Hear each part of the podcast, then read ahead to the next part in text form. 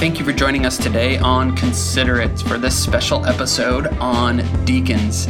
My name is Blair Cushman. I'm the lead pastor at Redemption Bible Church, and I'll be your host and teacher today on Consider It.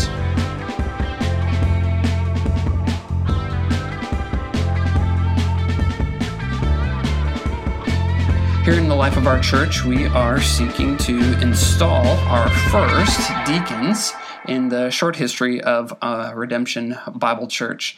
We uh, uh, have identified several candidates and are in the process of assessing and training them.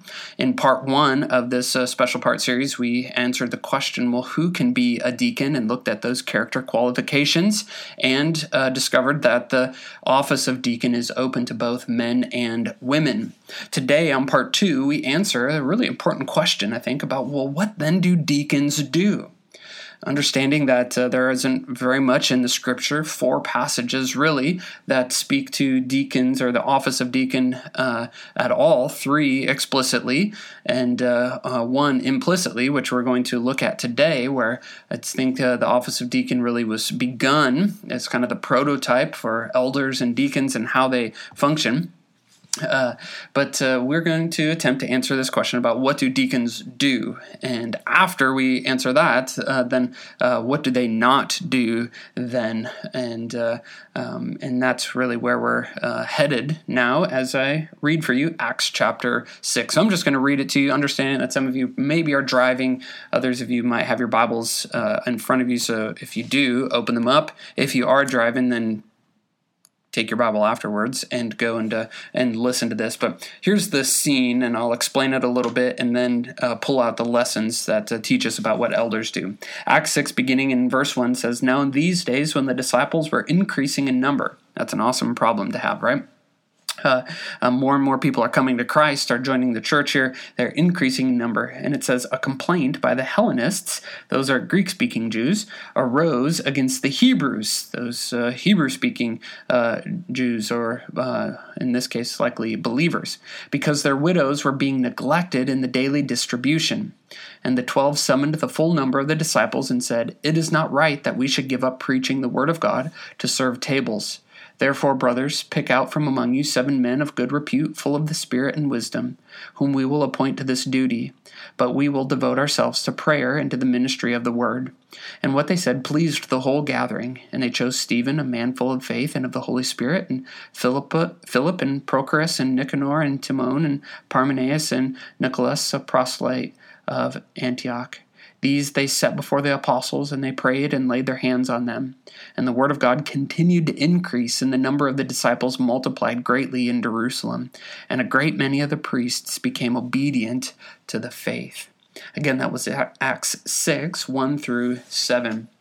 And so, here, if you know the storyline of the scriptures, the church has been born. Uh, people are coming to faith. Uh, apostles, uh, mainly Peter and uh, and others at this point, are, are preaching, and uh, and people are coming to faith in, in significant numbers. And uh, this is, is awesome. But like in any church, when people are coming to Christ, you have more people, and then more issues, more problems arise. And in this case, widows were being neglected um, in the daily distribution of food and the care that the church was giving to them. Now, whether this need was real or just perceived, it was a, it was a threat. It was threatening their unity in the church, and and so it got brought to the disciples or the apostles and and uh, and they recognized it as a as a need, and yet they also recognized their their limits. They had uh, they didn't have unending margin in their life, and they also had priorities priorities to preach the word and uh, to pray and to equip leaders. That's what uh, elders uh, do. Um, they are to devote themselves to the ministry of prayer and the word and uh, equipping the saints for the work of the ministry. And uh, and aren't to be people that just do everything. And so uh, this need uh, arose. And so the elders there the apostles at this point recognize that. And so they immediately uh, say we need to find uh, the right people And note this, like we noted in the first one, they go right to character. Uh, those that are of good repute, are dignified, they're full of the Spirit, they're full of wisdom, and uh, those will be the ones who will be appointed for uh, this uh, for this work, this office here. Now, I think this is really helpful as we think about what do deacons do, but even in the process of how do you come about deacons, um, and even the office of elder, like how do you how do you even what what does that look like in the life of the church? Well, uh, the person has to aspire for it; they have to want it. Uh, First Timothy three talks about that in light of elders, um, that he who uh, desires or aspires to the office of uh, elder desires a noble thing, and so the person aspires. Uh, elders appoint people. Um, the uh, church affirms uh, the people and uh, and recognize them that there's that they are indeed uh, men and or women of character and uh, and the uh, Holy Spirit then uh, anoints the person for uh, a ministry and uh, has uh, His hand upon them to accomplish the work according to God's glory and for the good of, of people. He gives the Spirit anoints in that gifting and and equips them for the work. But back to the the passage here. Now that's what they look for, and so in this case, then these seven men are set aside and and put before the people. They're prayed for. The apostles lay their hands on them and they are then officially commissioned for the work. And guess what? Ministry increases.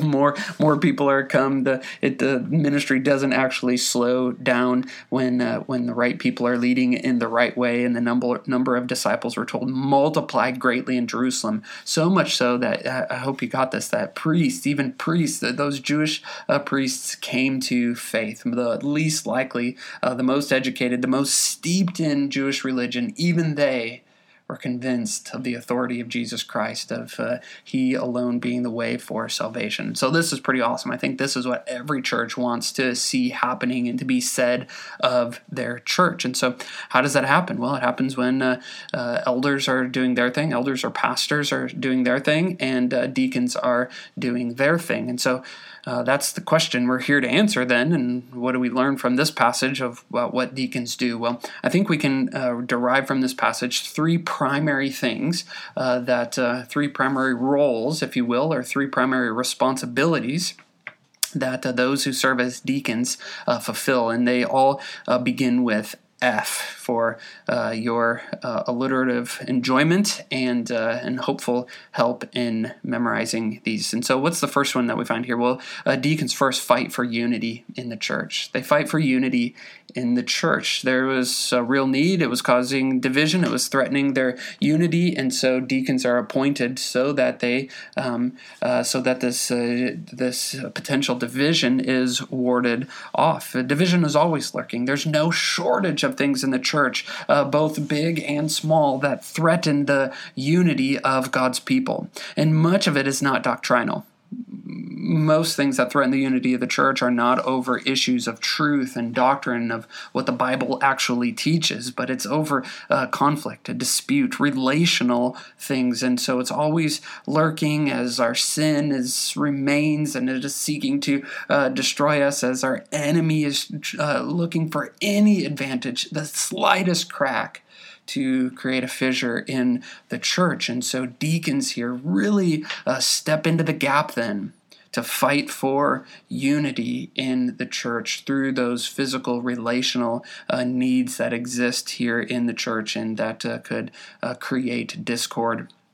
Uh, amongst the believers that love each other. But the second thing that they do is, is this they free up the elders.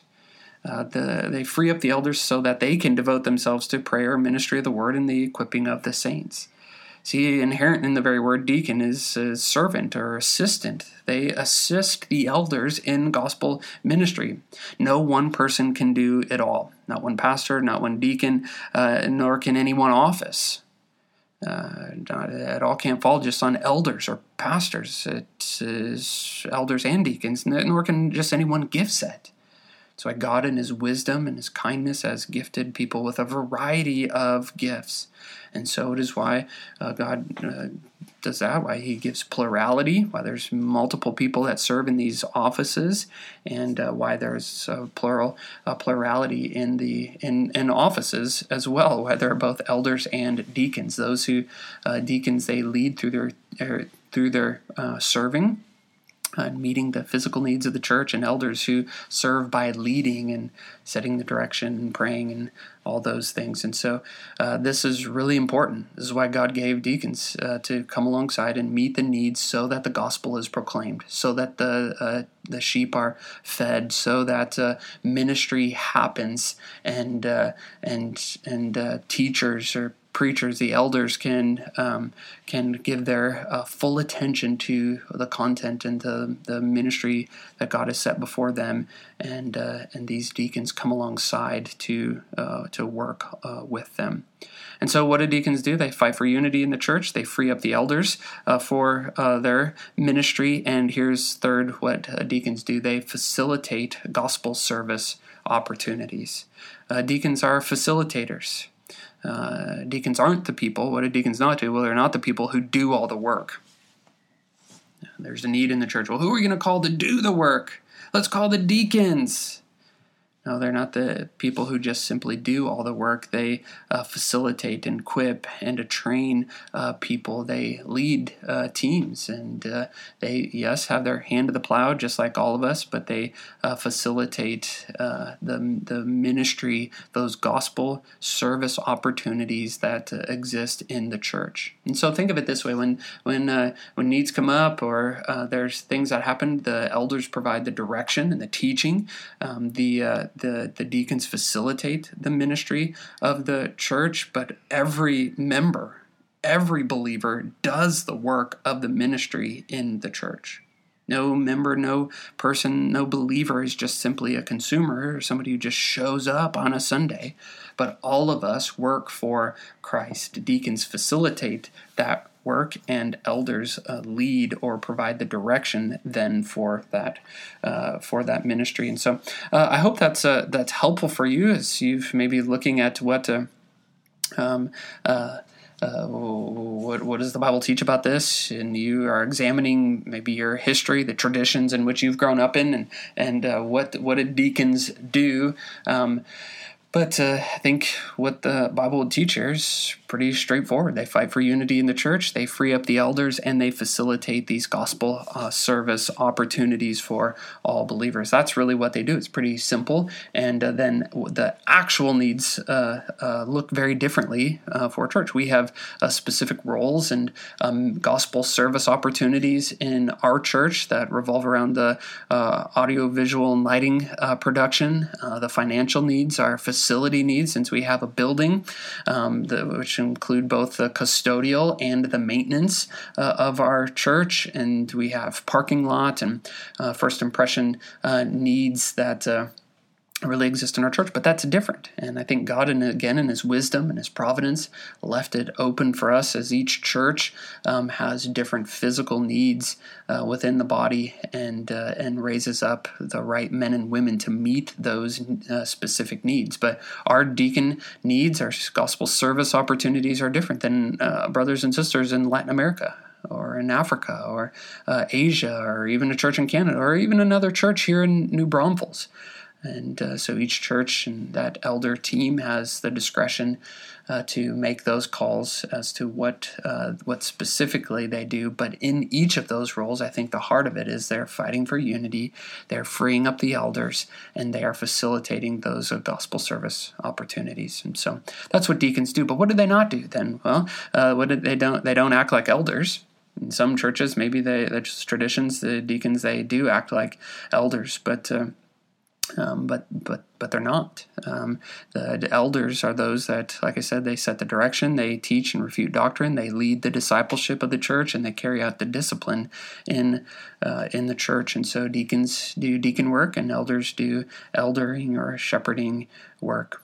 I also said deacons, uh, just said this a minute ago, but uh, what do deacons not do? They don't do all the work. They facilitate and uh, and and open up um, open up those opportunities. Now, as we uh, have talked about this, maybe there's some misconceptions here about what uh, uh, what do deacons do then, and what do they not do. Well, like with anything, um, when there's a lack of uh, clarity, uh, we can easily read into or um, or insert or infuse maybe a, a, an outside understanding onto the scripture. And so I think with deacons here, that, that has happened over time, that uh, ideas of uh, political um, understandings, political organization has uh, kind of in, influenced uh, how uh, elders and deacons work, and corporations have uh, um, kind of influenced what these roles look like. And, and we have to be really careful with that. Um, we need to let the scripture speak for itself. The scripture is outside those, uh, you know, those kind of specific political or uh, corporate um, uh, influences, and not that they are all bad, but uh, we just need to be wary of that. And so, uh, here's one way that, that, I think that plays out with uh, when it comes to deacons and deacons and elders. It's that. and this is a misconception that elders and deacons rule as two separate governing governing bodies as if the elders and the deacons are like the House of Representatives and the Senate, and then the pastor and his staff are the president and the cabinet, and you know it's all a system of checks and balances. And I don't know that we can read that into the scripture. We have to be very careful. These aren't two uh, bodies that are uh, that are governing the church and making decisions and uh, and uh, um, keeping each other in check. It seems to be that the elders are the ones who are leading and directing, and and uh, the uh, deacons are assisting and serving uh, alongside of them, and so they're not two separate governing uh, bodies. Uh, another misconception, this really comes from the corporate world, is that the office of deacon is a stepping stone to becoming an elder. Well, uh, the church isn't a business with a ladder to climb. Um, now, it doesn't mean that uh, uh, somebody who serves as a deacon can could not become an elder, but it isn't the you know the first rung where you have to do your you know you have to take your knocks, you have to do your time as a deacon and sweep the floors and clean the toilets before you can actually uh, have some influence and serve and lead and teach. Um, that's uh, that's not the purpose. It's not a training ground for elders per se. There's different ways to test these offices. There's different uh, gift sets that uh, exist in each of these, and not that there's not overlap, but uh, um, but it isn't a stepping stone in in that way. There's a third misconception uh, I think that exists out there is that the deacons are those that hold the pastor accountable. You know, the, the, the, the, deacons, they're the representatives of the people. And so that, that pastor doesn't get too big of a head. He doesn't uh, have too much power and, and authority. Well, the reality in a healthy church, in a biblical church, everybody holds uh, everyone accountable. Um, you know, and within certain limits and uh, to the degree in which you know uh, one another. But uh, you know, a pastor or elders are held accountable by their by their wife, by the other elders, by their small group that they're a part of, by other fellow pastors in their network or in their community, and so there are multiple layers of uh, of accountability actually, um, and so they're uh, yeah, they, they, they, don't. The deacons aren't just there to for that sole purpose of holding one another account or holding the pastor accountable. Um, though that certainly can happen. But here's the thing: even behind that uh, that heart, it's it's really a heart of of well, if if there are questions that that exist about the the pastor and his character or his spending habits or his leadership abilities, then I would say uh, one that that pastor uh, shouldn't probably in the role if he can't be trusted like that. Um, if he's not uh, above reproach and himself ex- uh, exhibiting the, the character qualifications from 1 Timothy 3, um, or the pastor just has too much unilateral authority um, where's the rest of the plurality? And um, if uh, if that's the the sole reason that deacons deacons exist, and so it's a misconception here that they just simply exist for that. And here's a last uh, misconception I think that exists: what deacons uh, under this header of and the the question of what do deacons not do? And it's it's this that deacons control all the money maybe you've been a part of a church like that where they were deacons or trustees and they uh, they had control of the money. They knew who gave what and what was spent. They set all the budgets and the deacons uh, the, the money was their job. Well again uh, uh I think there's some danger in this mentality uh, particularly that operative word of control.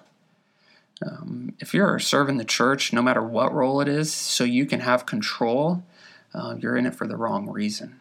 Mm, the, the church is the Lord's. He controls all things. And so, whether you want to control the money, you want to control the pastor, you want to control the direction, you want to control the decisions, um, that that uh, the Lord will quickly expose that and uh, in His good timing root that out. But when it comes to money, then specifically, elders, they set the direction for the budget. They set the direction for how uh, money will be spent so that it's being spent according to the mission and the values, uh, so that uh, disciples are being made and churches are being planted. So elders set the direction. Um, each deacon weighs in on their area of responsibility, and uh, um, and and then there are some uh, specific deacons that uh, likely manage the collection and the accounting of of of, of the funds.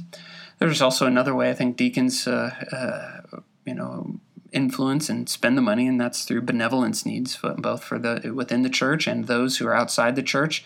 Um, when there are gospel service opportunities, they are facilitating the collection and the spending of money to meet those uh, benevolent needs. But uh, but it is a misconception, and it is not what deacons do in that they control all the money in the church, but they certainly, uh, as men and women of character and influence who are fighting for unity and freeing up the elders uh, for their ministry and facilitating those gospel opportunities uh, have a part to play in the financial stewardship of the church.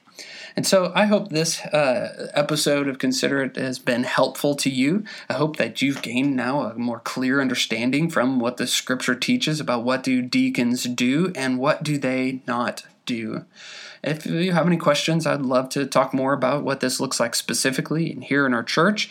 Um, but that's really, I think, the heart and where we build off of the foundation for uh, the ministry, the very valuable ministry of deacons and what they do, the service that they provide uh, for the gospel, uh, for the advancement of the gospel, the glory of God, and for our good. I can't wait to uh, have deacons officially here at Redemption, and uh, am looking forward to the day when uh, uh, when we are really seeing that increase, not because we're uh, clamoring for numbers, but because we want more and more people to hear this good news of Jesus Christ and people serving uh, Christ with all they have and the gifts that He has given them. Thanks for tuning in today. Uh, know this: you are.